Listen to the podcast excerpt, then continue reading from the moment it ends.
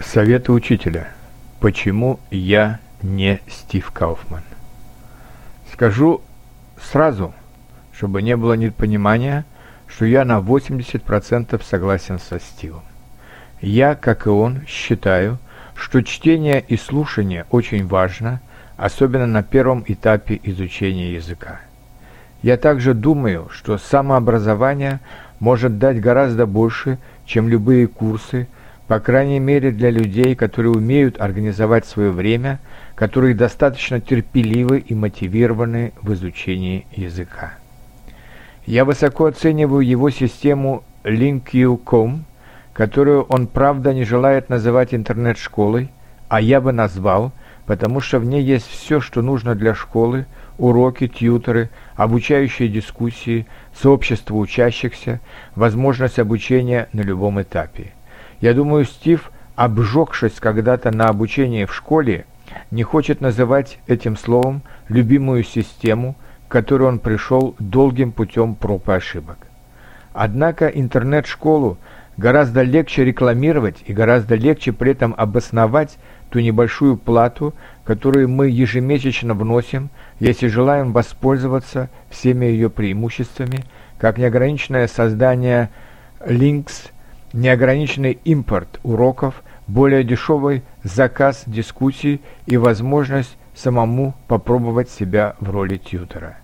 Поэтому надеюсь, что Стив, обдумав все это, когда-нибудь перестанет возражать, если Link.com будут называть оригинальной канадской интернет-школой.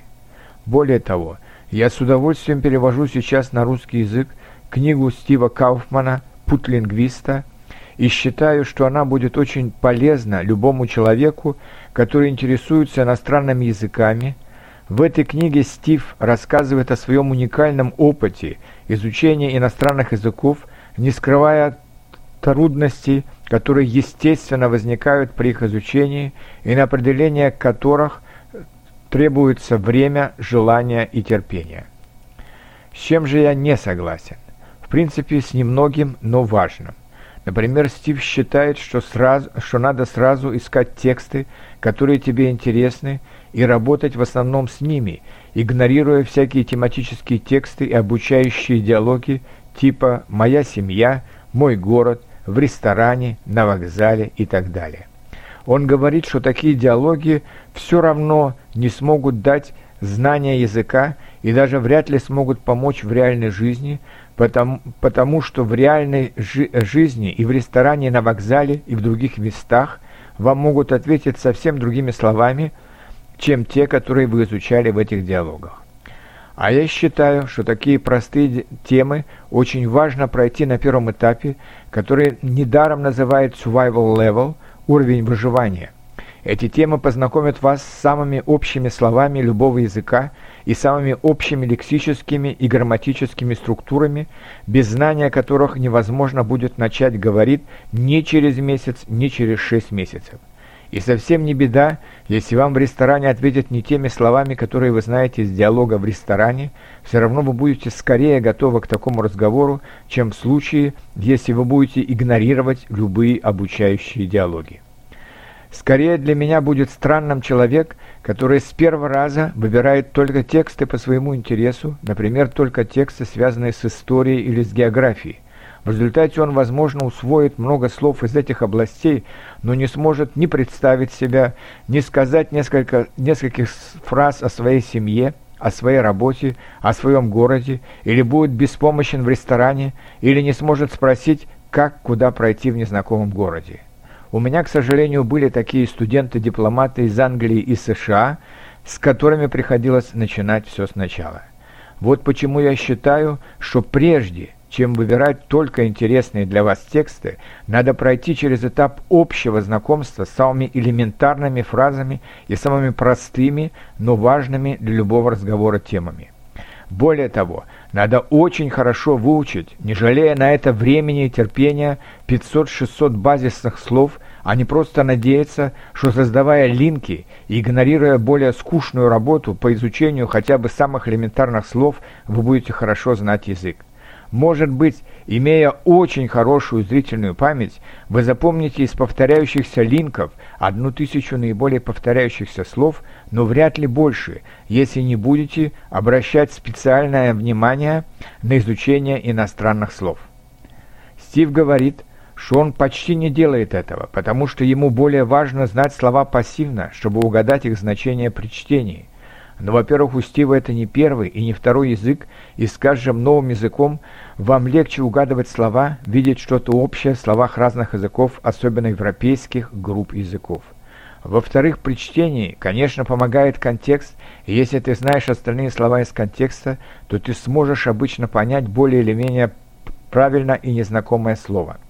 В-третьих, при чтении мы можем остановиться и подумать, чего мы не сможем сделать при разговоре, который проходит здесь и сейчас.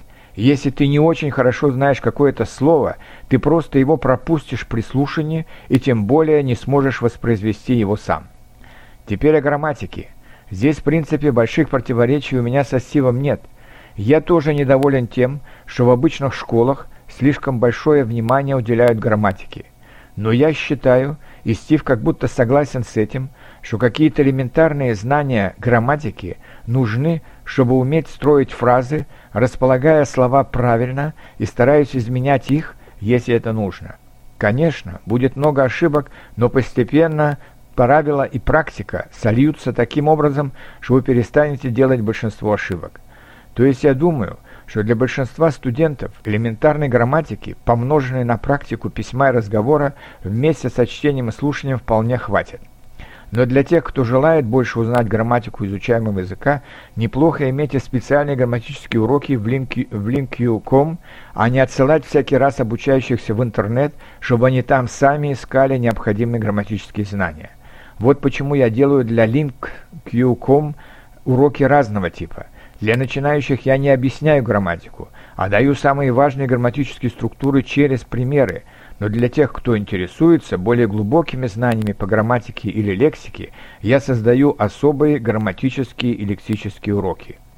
И, наконец, снова этот важный вопрос, когда начинать говорить. Стив считает, что начинать говорить можно только после нескольких месяцев чтения и слушания, иначе вы все равно не поймете, что вам ответит носитель языка – я же думаю, что начинать говорить надо сразу или почти сразу, но не спешить. Сначала пытаться строить очень простые предложения, чтобы привыкать к языку, к его ритму, к его звукам, к построению фраз. Затем пытаться пересказывать кратко те тексты, которые вы только что прочитали и прослушали. И только после этого пытаться начинать говорить с носителем языка. Это будет трудно, но это будет трудно и через 6 месяцев, потому что всякое начало трудно, однако через него надо пройти. Что касается пресловутого носителя языка, который вам ответит неизвестными для вас словами, то это скорее миф, потому что любой носитель языка, если он не совсем дурак, не будет отвечать иностранцу сложными фразами, а наоборот постарается понять его, как бы плохо тот ни говорил, и помочь ему всеми доступными средствами. По крайней мере, весь мой опыт многочисленных поездок в разные страны говорит об этом. Подводя итог, скажу еще раз, я на 80% согласен со Стивом и всячески поддерживаю его систему. Я хочу только дополнить ее своим опытом. Первое. Я считаю необходимым сначала создание базы из 500-600 слов и изучение 15-20 самых общих тем для разговора и понимания перед тем, как ограничиться текстами, которые вам интересны. Второе. Я думаю, что элементарная грамматика помогает, хотя и не сразу, а с практикой, уменьшить ваши ошибки на письме, а затем и в разговоре.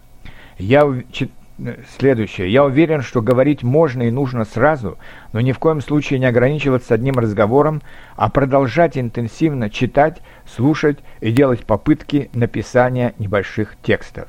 Четвертое. Я констатирую, что хотя мы и говорим, что изучение языка должно быть интересным, некоторые аспекты могут быть и скучными, как усвоение новых слов или важных правил грамматики, но мы должны быть терпеливы и переходить через эти скучные моменты ради общей заманчивой цели изучения нового языка.